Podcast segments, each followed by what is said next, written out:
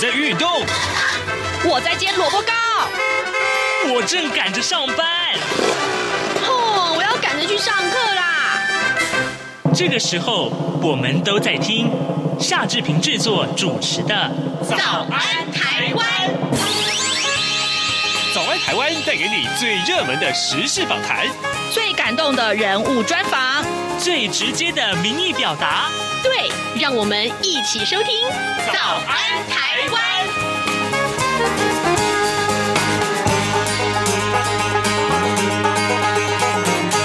早安，台湾！我是夏志平。今天是二零二三年的二月六号，星期一。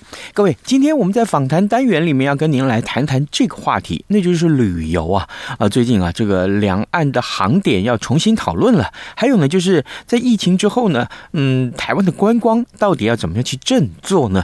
我们待会儿都会请教静宜大学观光事业学系的副教授黄正聪。我们请黄老师来跟大家。来进行分析，在跟黄老师连线之前呢，这边有一点点的时间呢，可以跟大家来聊一聊今天各平面媒体上面的头版头条讯息。我们首先看到《自由时报》和呃。中国时报上面讲的是同样一件事情，讲的是什么呢？嗯，就是这个呃，这个气球。呃，我们来看看自由时报的内文吧。在据信用于呃这个侦察情搜的中国高空气球从美国自东岸出海之后呢，美国空军四号它出动了多架的战机和空中加油机，最终是有一架 F 二十二战机发射了飞弹。将其击落。那碎片呢，将会送呃这个维吉尼亚州的联邦调查局，也就是 FBI 的这个实验室进行分析。中国外交部呢五号对此表示强烈的不满和抗议。中国国防部也称美方。这个举动呢是过度的反应了，扬言呢要保留使用必要手段处置类似情况的权利。这枚在美国本土上空呢至少盘桓了五天啊，五天的这个。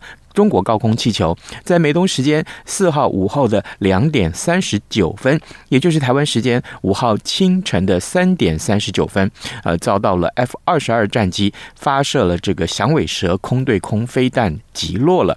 而这个气球呢，呃，当时是呃刚刚飘离陆地要进入大西洋，那么距离美国南卡罗来纳州的海岸大概有六海里左右，飞行的高度呢是六万到六千六万五千英尺左右，呃，南卡和北卡两个州的三座机场一度是暂停起落的。稍早呢，呃，承诺将会处理这个气球的美国总统拜登，他呢，呃，在午这个四号的午后表示，他其其实从一号开始就已经下令啊，军方要击落气球，但军方表示呢，要等到这个气球飘到安全处再动手。那么。呃，当然，拜登说他要嘉许动手的这个飞行员啊。美国海军跟海岸防卫队的人员将会打捞落入大概有十四公尺深的这个浅水区的气球呃的残骸啊，来证明说这个气球到底是用于侦搜的间谍气气球，或者而而不是这个呃中方所宣称的气象科研气球。就是今天啊，两个报纸都把它放在头版头条的这个地位来。来探讨。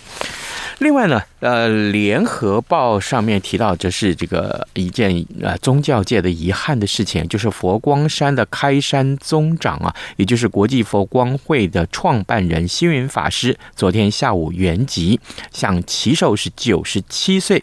星云法师呢，在一九六七年呢就创建了佛光山，那毕生都在提倡人间佛法，力主入世佛教，让台湾佛教走出了传统的框架，在台湾的佛教史上可以说是具有开创性的地位。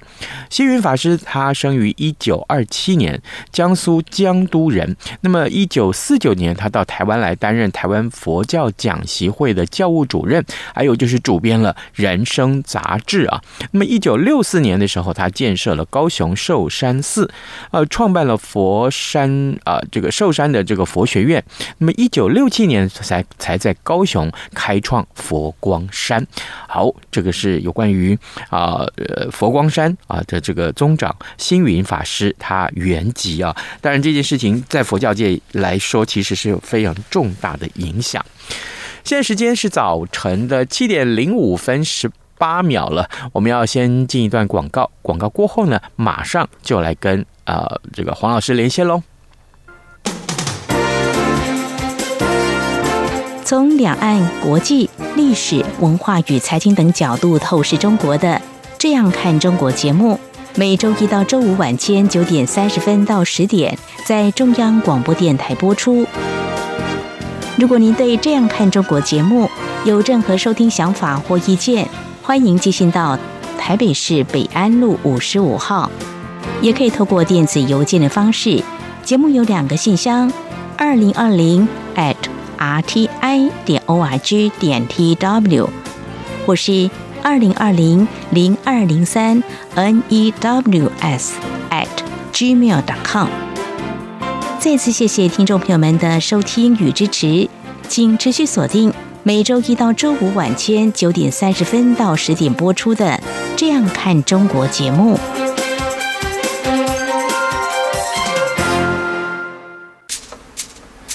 早安，台湾，你正吃着什么样的早餐？吐司加火腿蛋，咬一口，然后收听中央广播电台。早安现场。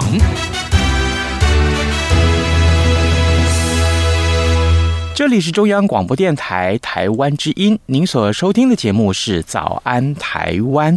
各位听众，呃，事实上我们真的是在呃长久这段时间以来都在探讨啊，有关于这个两岸的呃旅游哦，或者是台湾。个呃很重要的疫情过后的这个相关的情况，好，这个呃此刻呢，我们正好要跟啊黄老师连线，但是呃可能是因为黄老师其实人正在国外，好，这个。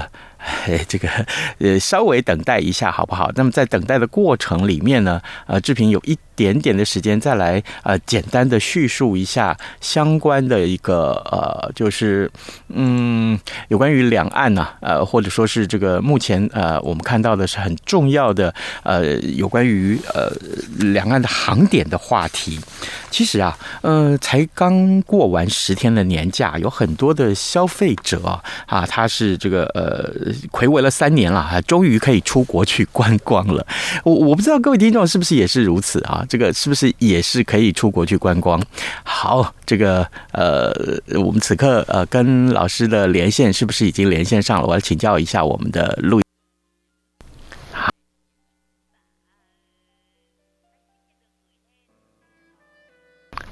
是，哎，老师，谢谢谢谢。呃，我我特别要跟听众啊、呃、来报告一件事情。老师其实是到越南去这个采线考察。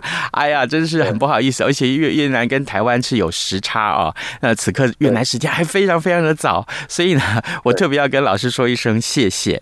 那么呃，当然了，呃，是老师。那我先跟听众朋友报告一下。呃，其实过年啊，这个大家都这个出国去玩，特别是这个魁违消这个呃呃三年的时间。那么疫情稍获和缓之后，台湾观光产业的复苏的速度是不是令人满意呢？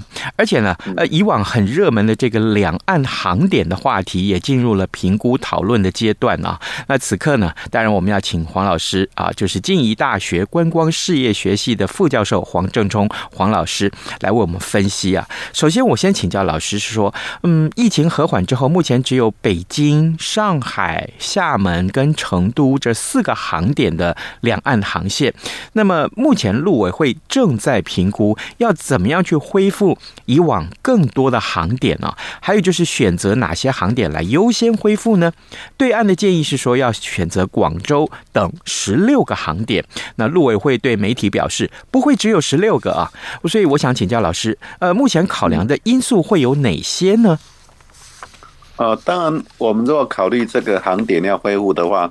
最重要的因素当然是有需求了哈，嗯，那这个需求当然是指这个运量上的需求，好，那当然除了这个有运量需求之外，另外一个就是说，哎，是不是有这个，哎，资讯疫情的资讯是不是透明的？好，这也是重要的考虑因素之一。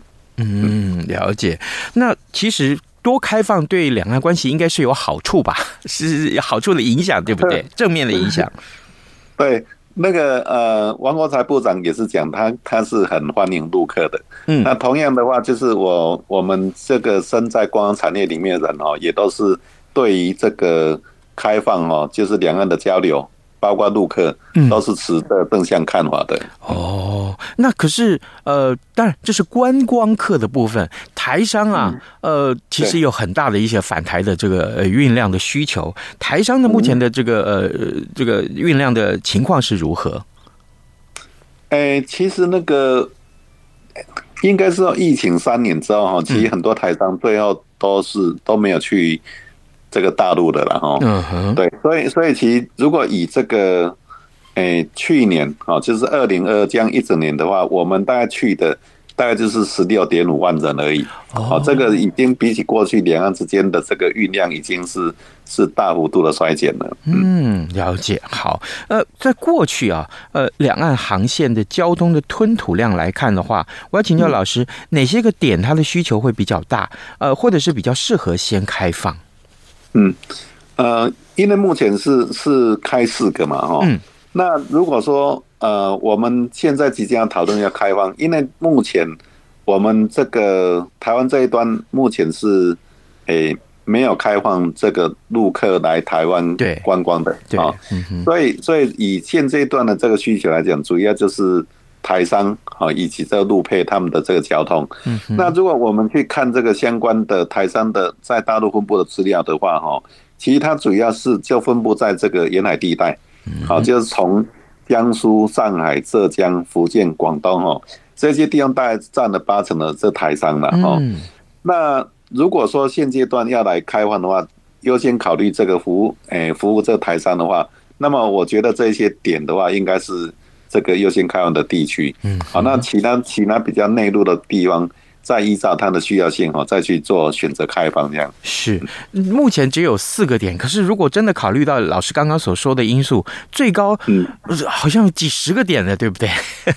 哎，对，这是在当时这个陆客达到高峰哈，嗯，几乎大陆的每一个主的省，大概都都会有。有开航点，哦，所以当时最高是到五十一个航点，每周是有到两百多个班次了。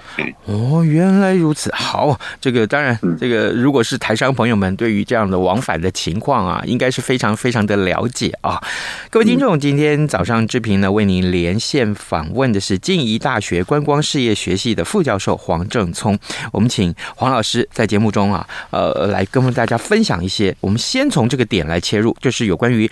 两岸的这个呃航点的呃恢复，那目前呢呃它的进度如何？还有考量的因素会如何？当然呃老师，我继续想请教你，从去年的十月份开始啊，台湾出国或是入境的观光客的人数正在慢慢的复苏当中。那几个月下来，复苏的情况跟速度是如何？令人满意吗？哈，如果是速度是过于缓慢的话，那原因又是什么呢？嗯，OK，好，那我们是在十月份的时候开始是边境免隔离哈，这一般所称呢就是我们边境是解封的了哈。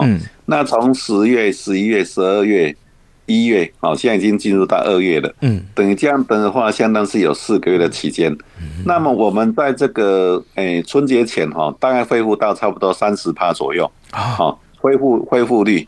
好，恢复力，那那这个差差不多是从可能约略就是十趴，然后变成诶十十五趴，嗯，然后二十五趴到三十趴这样子。好，它它每个月可能会又到诶五到十趴左右了。哦，那那本来是在差不多是接近三十趴，然后在呃春节期间，因为我们有大量的国人就很喜欢在春节这个长假期出国。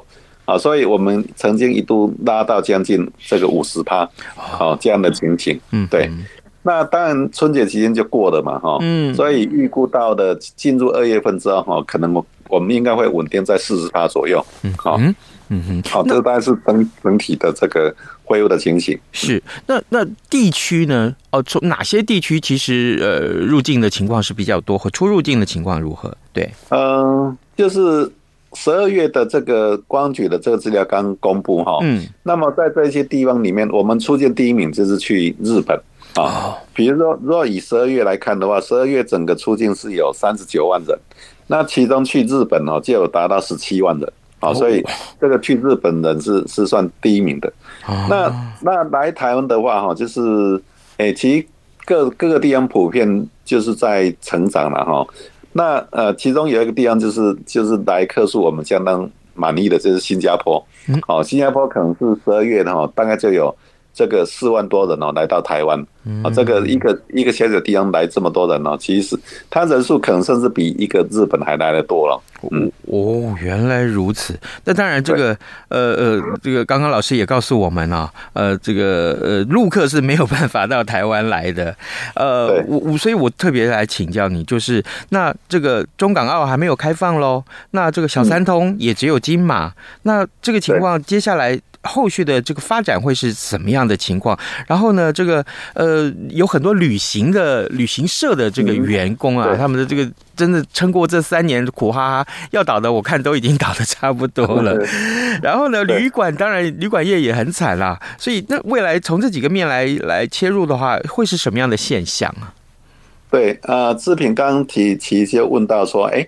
我们这恢复状况怎样啊？恢复是不是理想哦？嗯，其实刚视频提到这几个问题，都是说我们目前整个恢复状况就是还在努力中哦的的几个因素了哦，就是说为什么我们十月已经开放到现在四个月了，它还在三三四十之间徘徊哈，就是包含刚刚讲到几个因素。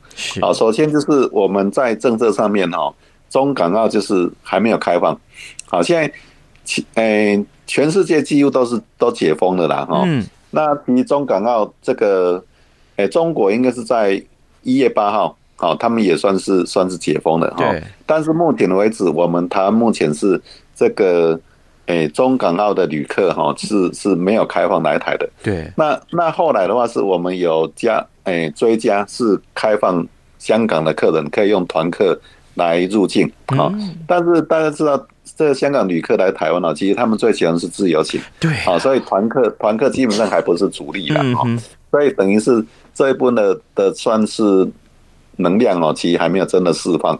那其实中港澳过去在我们台湾的这个观光客里面哦，它占的占比是超过四成的，嗯，好，所以所以这个未开放对于我们的整个量能影响是很大，好，是。那那另外小三通的话，就是也仅限这个。涉及在金马的这个居民，好跟陆配，好，那这个这个题也不是主力，所以这一次的等试办这个小三通的恢复哈，大概也大概只有诶几千人来参加而已。可是过去走小三通的的这个人数啊，是可能是可以破百万的啦，哈，这落落差是很大。嗯，那在国际恢复上面哦，现在这个。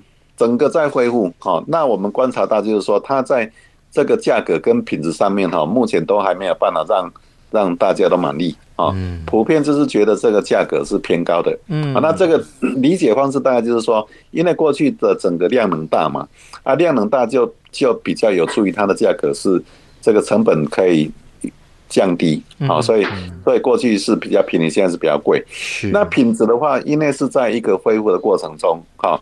所以很多员工可能陆续回来，但是他们对于这个很，甚至有的员工可能是新潮的，嗯啊，所以他们对于怎样来做服务哈，然后事实上还是没有那么熟悉。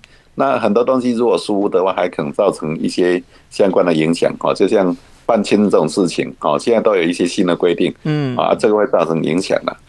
那我们过去因为疫情比原预期的还要久。嗯，啊，所以很多旅行社员工其实还没有归队，嗯，啊，归队的可能也可能还不熟悉，啊，啊，旅馆旅馆就是有缺工的问题，所以包括媒体报道，很多总经理都还自己去去做整房的动作，啊，这个都是啊，哦，那那台湾这一端的话，就是我们也是就是很谨慎，所以目前为止我们口罩还没有解封，嗯，啊，那像像我现在人在越南，越南就很好，越南他们。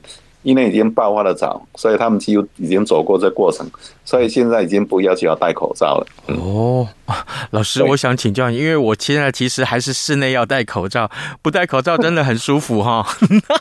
啊，这种真的是自由的感觉啊！啊，啊，好，各位听众，今天早上之平为您访问的是静宜大学观光事业学系的副教授黄正聪，我们请黄老师呢为大家来解说啊。其实从这个旅游的观点来看，疫情。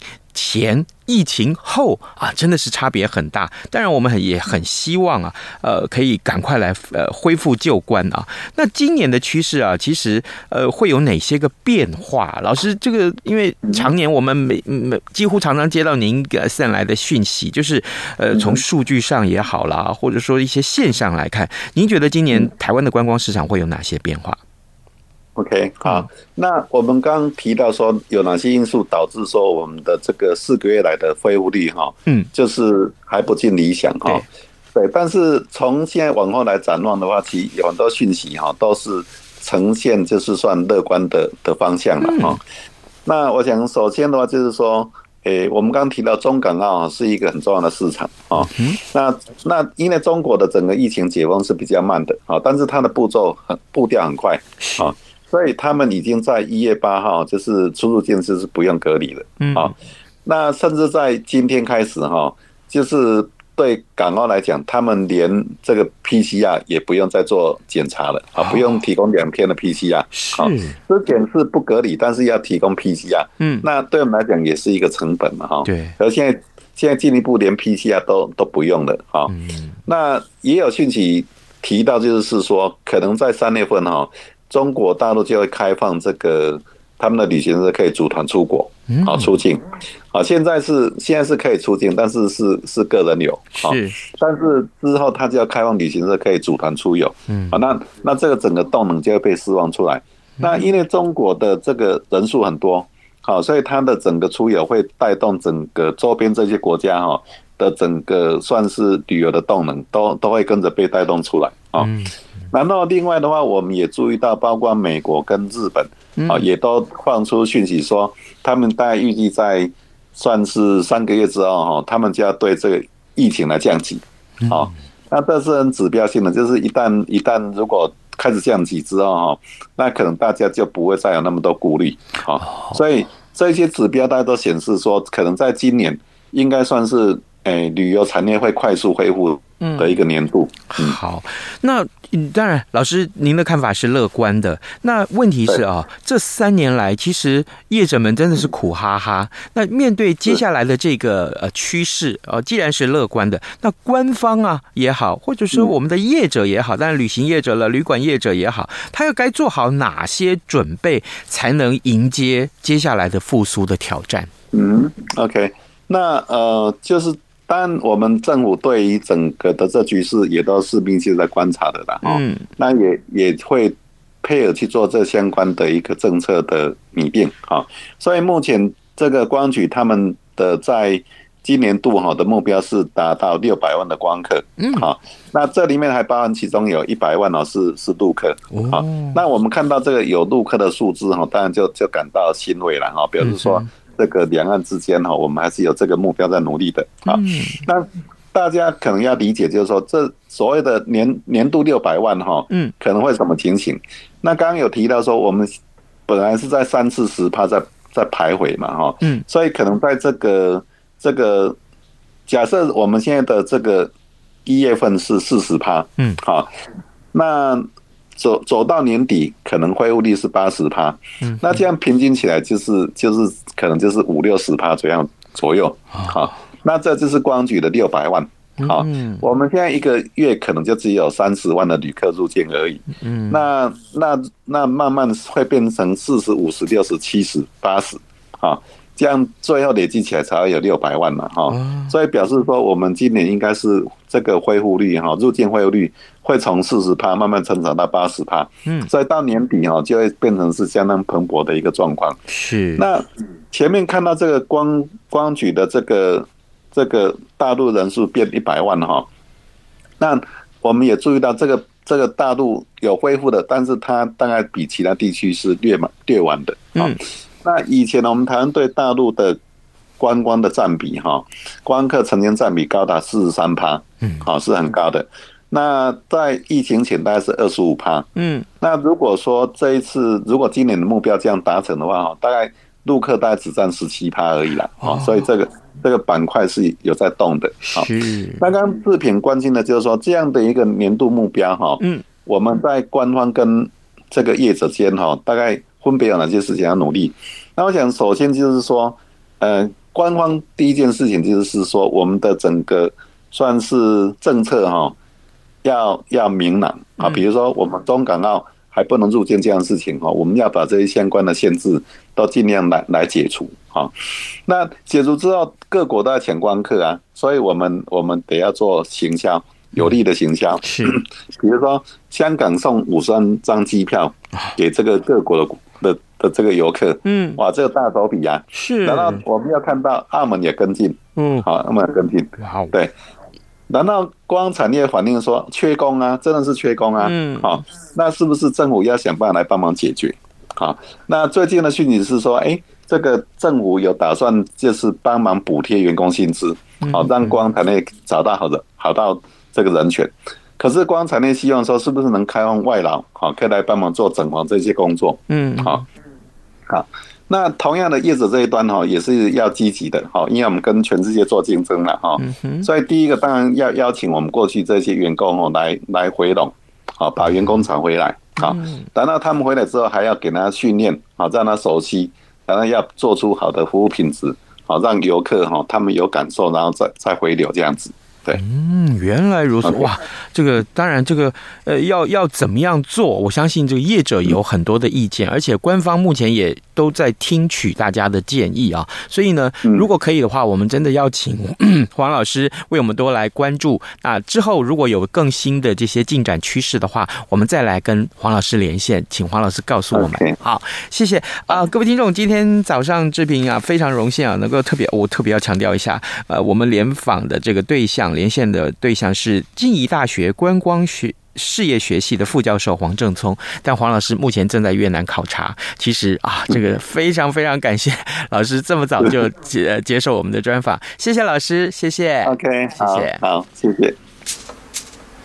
早安，台湾，你正吃着什么样的早餐？吐司加火腿蛋，咬一口，然后收听中央广播电台。早安，豹马仔。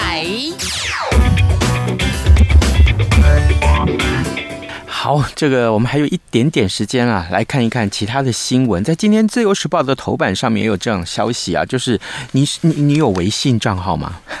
好，呃，这个因为啊担忧中国短影音短影音的这个呃呃它的城市啊，呃抖音还有国际版的这个 TikTok 的窃取的用户的讯息啊，那美国呢已经有十四州的州政府禁止使用 TikTok。